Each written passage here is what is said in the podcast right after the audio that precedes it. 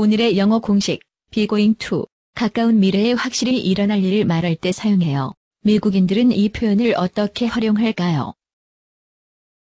One of my roommates is named Gabe, and he's from Philadelphia, and he's directing Hamlet next semester. Um, my other roommate is named Cooper Lewis, who is actually going to play Hamlet in that production. He's going to act in it.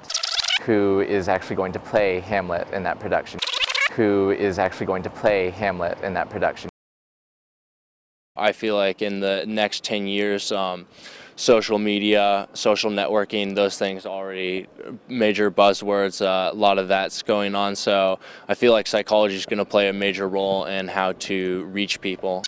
I feel like psychology is going to play a major role. I feel like psychology is going to play a major role.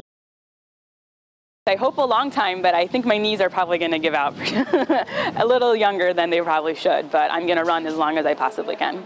I'm going to run as long as I possibly can. I'm going to run as long as I possibly can.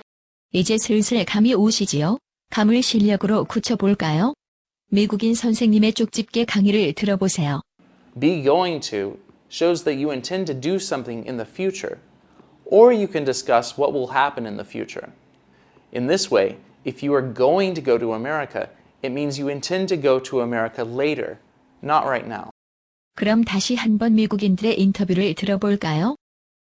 Who is actually going to play Hamlet in that production. Who is actually going to play Hamlet in that production. I feel like psychology is going to play a major role. I feel like psychology is going to play a major role.